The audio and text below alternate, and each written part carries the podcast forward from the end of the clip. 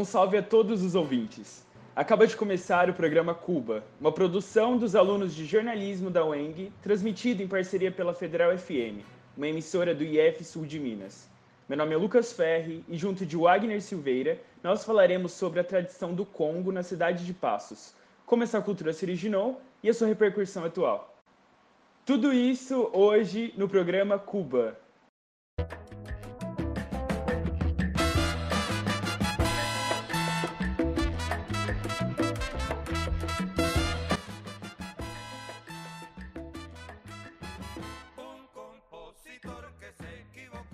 Congo ou Congadas, como são chamadas as festividades em homenagem aos santos católicos, fazem parte do folclore brasileiro e representam um sincretismo religioso entre os cultos africanos e o catolicismo. Essa procissão animada com danças, cantos e música carrega uma tradição de 184 anos na cidade de Passos.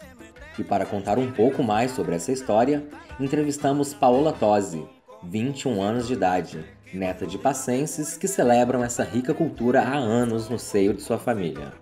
A estudante de enfermagem nos conta como essa expressão artística e religiosa surge e qual sua origem dentro da família Tosi. A origem do Congo, ela veio dos negros escravos, com religiosidade cristã. É, a congada ela era associada né, com as irmandades negras no período colonial e imperial. Então a congada ela veio passada dentro de uma linearidade temporal, né? Que a gente hoje a tradição ela é feita na época do Natal, né? E tudo mais, e ela foi passada no, no tempo, no período colonial.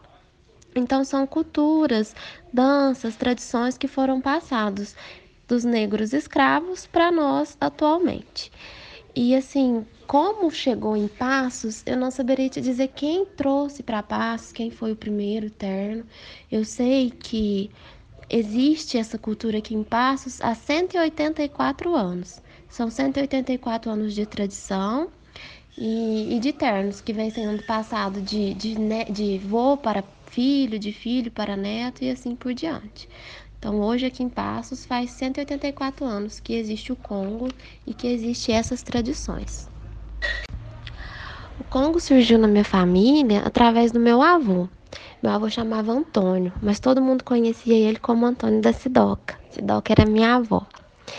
E meu avô, ele foi um grande homem. Ele sempre foi muito religioso, fazia suas orações, ele benzia, esculpia santo à mão, ele fazia os santos de tronco de madeira e ele tinha um dom muito bonito na espiritualidade. Ele fazia os instrumentos e na época ele consertava sanfona. Na época, ele dançava como sanfoneiro do terno de São José. Ele dançou por muito tempo como sanfoneiro. Aí, quando o primeiro capitão do terno de São José faleceu, o meu avô assumiu como primeiro capitão. E aí quem assumiu como, como segundo capitão foi seu companheiro Gonçalves, que uh, hoje atualmente ele dança conosco como primeiro capitão. E quando meu avô assumiu, alguns familiares eles apenas dançavam o congo. E ele ficou como capitão até a sua morte. Aí, quando ele faleceu, a família não queria que essa tradição acabasse, porque o meu avô gostava muito e todo mundo se empolgava, todo mundo se empenhava, todo mundo ajudava. Então, nós, os netos, é, a gente prometeu para minha avó que não ia deixar essa tradição acabar. Então, nós, os netos, mais o Gonçalves e sua família, tomamos frente do terno, guiando, né, batalhando, dançando com muito amor, e hoje com muita alegria e união a gente pode falar que o reinado de São José é nosso. Então foi assim que a, é, o terno de São José entrou na nossa família. Paola também fala sobre a sua experiência no Congo e como começou a participar da cultura. Bom, as minhas atividades no Congo só começaram quando meu avô faleceu. O pessoal de antigamente era muito sistemático, né? E meu avô, ele não gostava que mulher dançasse no Congo, principalmente as filhas dele e nós as netas. Mas a gente sempre acompanhava, a gente ia nas igrejas, a gente ajudava nas fardas, a gente preparava os lanches pro congadeiro. E eu, desde pequenininha, eu sempre gostei muito de Congo. Sempre gostava do barulho, das músicas, da alegria que é o terno. Então, quando meu avô faleceu, eu comecei a dançar no terno. Ele não gostava, quando ele era vivo ele não deixava, né? Mas depois ele faleceu, eu cresci, amadureci e hoje em dia eu sou a única mulher neta dele que dança. Mas ó, todo ano firme e forte. A participante também fala sobre o preconceito acerca da tradição e a confusão que algumas pessoas fazem com a festividade de Folia de Reis. Mas que apesar disso, o Congo tem muita aceitação entre a população. Tem muitas pessoas que não conhecem a prática do Congo. Às vezes não conhece o que, que é, né? Confunde. Por exemplo, eu já vi pessoas, ao se referirem de Congo, falar: Ah, eu tenho medo de palhaço. E na verdade, o palhaço, é, se vestir de palhaço, né? Só tem na Companhia de Reis, na Folia de Reis, que é outra data, né? Que celebra separado do Congo. E na verdade, é, eu acho que sim, pode haver hoje em dia pessoas que não gostam de Congo, que não gostam da cultura, ou que talvez tenham um certo preconceito. Isso vai muito de pessoa. Mas eu sei também que são muitas as pessoas que gostam, as pessoas que nos ajudam, e são muitas pessoas que acompanham, né, que vão nas igrejas, que vão lá na igreja do santuário, que vão na igreja de São Benedito, que são os pontos principais dessa festa e a cultura do Congo é uma coisa muito linda, é uma coisa muito bonita, porque afinal aqui a gente está é louvando, né, a vários santos. Paola comenta sobre a conservação do Congo como memória artística e social. É, dentro do Congo tem um movimento artístico, né, que é o tipo de música de cada um, o tipo de batida, o estilo da farda, porque é, a gente tem a opção de escolher a cor que a gente quer colocar na nossa farda é, a bandeira, né, a, diver, a diversidade rítmica, porque cada terno tem uma música, tem um versinho. Então existe esse movimento artístico. E assim, a importância social é a conservação da cultura, né, da crença religiosa, que é mais isso que a gente busca mesmo no decorrer da festa do Congo, do reinado de Congo. É a conservação dessa cultura que a gente busca. Como uma tradição secular e respeitada, o Congo tem suas hierarquias e um regimento organizacional próprio para as funções de seus membros e suas atividades. O Congo ele celebra eventos anuais. Ele é uma vez no ano que acontece, todo final do ano. E ele dura sete dias, a festa da Congada. A festa acontece do dia 25 de dezembro ao dia 1 de janeiro existe uma hierarquia, assim, dentro do terno, dentro do movimento. Existe uma pessoa que fica responsável pela organização do Congo, responsável pelas verbas que às vezes a prefeitura libera. E essa pessoa, ela é, ela, assim, ela é chamada de presidente do Congo. Hoje, atualmente, é o Juca, que toma frente, que cuida e que é o presidente do Congo. Bom, existe o primeiro capitão, né, que coordena e organiza o seu terno, e existe o segundo capitão que auxilia o primeiro, dando suporte também nessas coisas. E aí existe também em cada terno de Congo ou um rei ou uma rainha, que são pessoas que são devotas, que gostam, né, que estão ali para pagar promessa e que são pessoas muito, muito respeitadas dentro do terno pelos dançantes de cada terno. A administração do Congo, hoje em dia a gente tem o presidente, né, que é o Juca. Ele corre atrás, tenta conseguir alguma verba da prefeitura para estar tá ajudando os ternos. Ele organiza a estrutura do Congo, como que vai ser nos dias da festa. Por exemplo, ele fecha as ruas, monta um palco, coloca as grades para poder é, se ver melhor, poder ter o espaço certo para a gente poder dançar, fazer a nossa tradição. E o Juca ele vem tentando resgatar essa tradição, né, como ela era antes. E os familiares também vêm ajudando. Cada capitão de Congo com os seus dançantes vem ajudando, vem tentando trazer essa tradição mesmo assim. E a cultura, ela é muito bonita, porém ela não tem muito apoio assim. Às vezes a é, às vezes a prefeitura, ela libera um pouco de verba, mas é uma verba muito pequena. Então, tem que ter muito apoio, assim, dos capitão e da família. Muitas das vezes tem que tirar do bolso para comprar instrumento, para comprar tecido, para comprar fita, para comprar chapéu. Mas a gente faz o que a gente pode, a gente ajuda, a gente sempre dá um jeito para poder sair o terno, sabe? Para poder fazer as coisas, para não terminar, para não parar. Então a gente tem o Juca que ele toma a frente da administração e temos nós mesmos, os congadeiros, os capitão, que sempre ajuda também nessa tradição. Sobre os significados das vestimentas e artigos utilizados no Congo, a dançante comenta. Tem algumas coisas que são classificadas no Congo, que tem nome, mas é muito pouco, o resto não. Por exemplo, as roupas coloridas, né, que a gente usa, são chamadas de farda. Então, as nossas vestimentas são chamadas de farda. Tem a bandeira com o desenho do, do santo que a gente louva, que é chamado de bandeira mesmo, que a gente chama de bandeira. Tem o cajado que os capitões usam, né? O cajado é chamado de bastão. Mas o restante é tudo normal. Fala-se visita mesmo, é, cantiga e música mesmo. Desde muito antes, quando se iniciou o Congo, quando os escravos dançavam nessa época, já existia esse hábito. Eles já usavam essas cores, essas roupas coloridas, já vestiam bastante cores no Congo. Então esse hábito ele já veio lá de trás e passou para nós e assim a gente faz até hoje. A gente usa chapéu enfeitado, bastante fita nas fardas, nos bastão, às vezes até em instrumento a gente coloca umas fitas para enfeitar.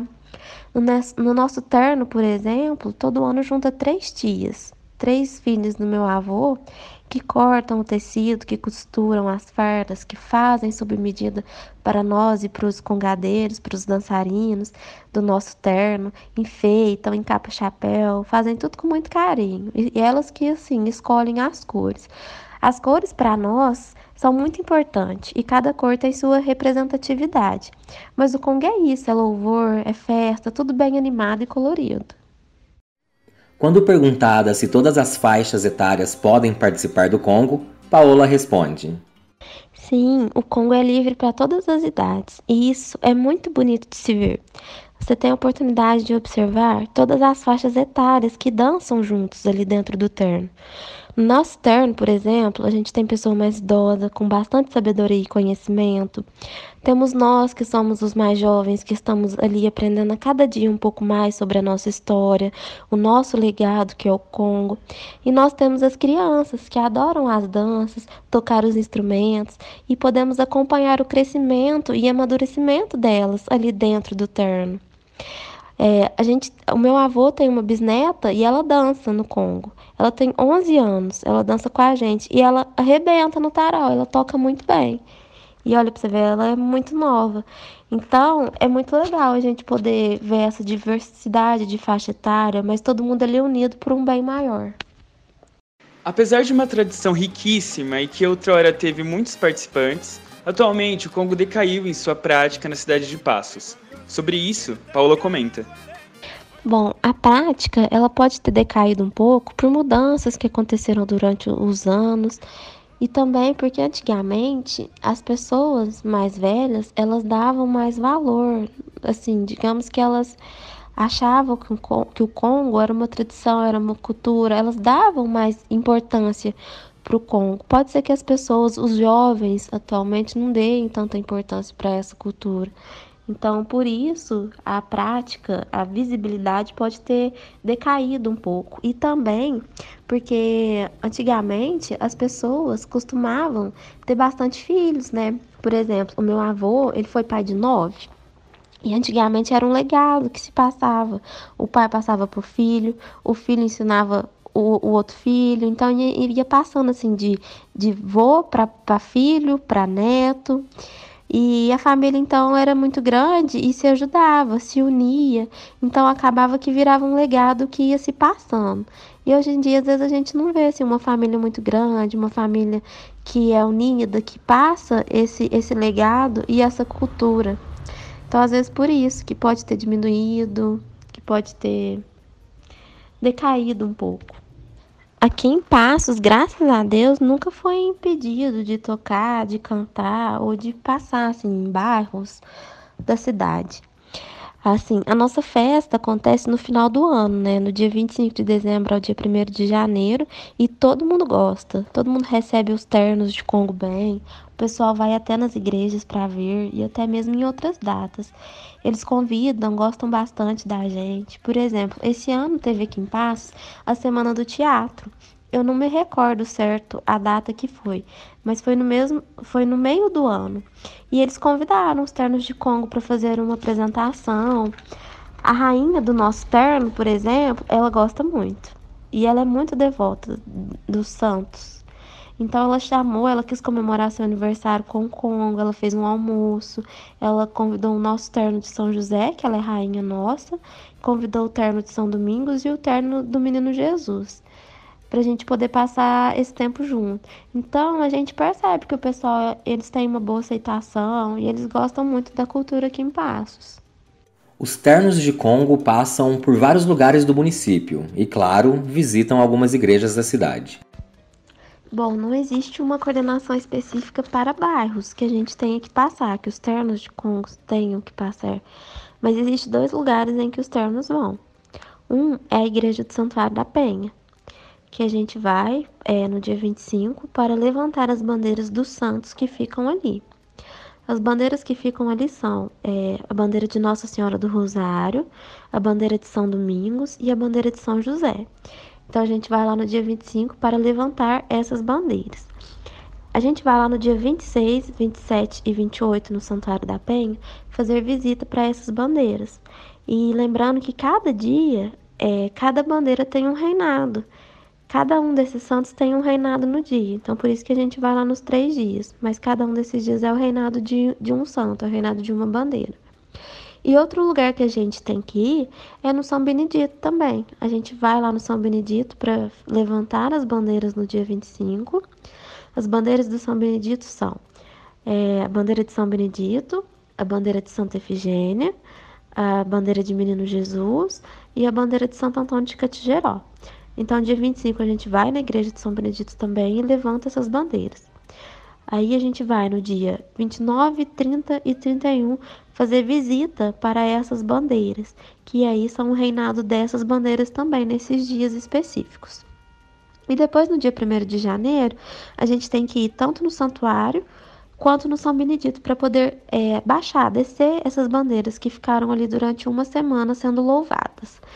Depois a gente anda na cidade fazendo o nosso percurso mesmo. A gente vai passando nos bairros que são mais próximos de onde a gente tem que ir. Por exemplo, depois a gente deixa, leva o rei e a rainha na, sua casa, né?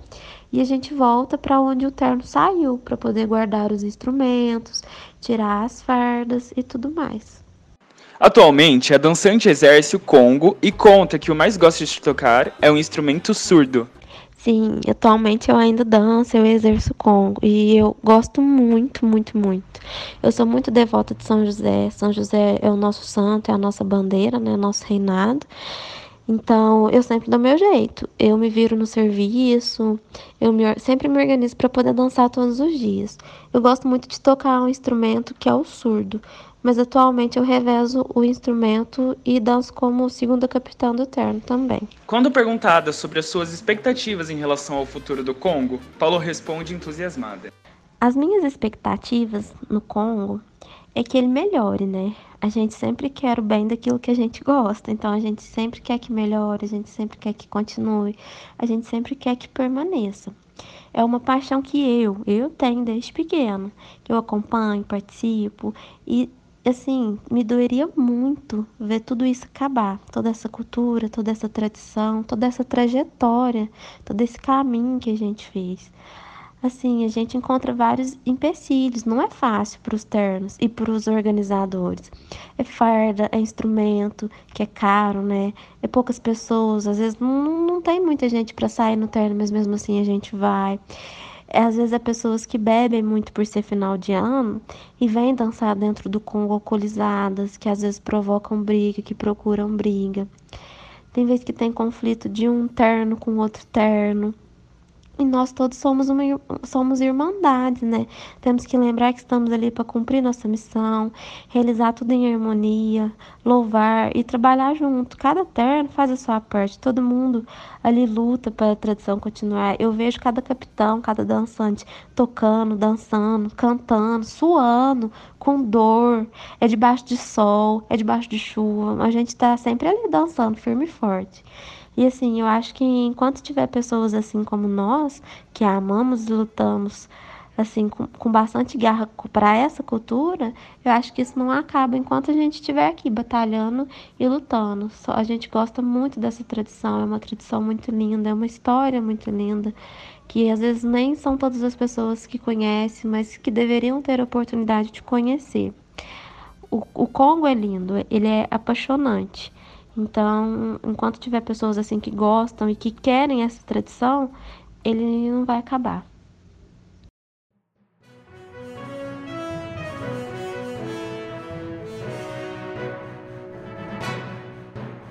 Muito obrigado por ter nos acompanhado no programa de hoje. Foi um prazer estar em sua companhia. Fique em seguida com mais uma ótima programação para você. Até mais. Tchau. O programa Cuba é uma produção dos alunos de jornalismo da UENG, transmitido em parceria pela Federal FM, uma emissora do IF Sul de Minas. Produção: Bárbara Carvalho. Reportagem: João Vitor Soares. Locução: Wagner Silveira e Lucas Ferri. Pesquisa: Cláudia Dias. Edição: Lucas Ferri.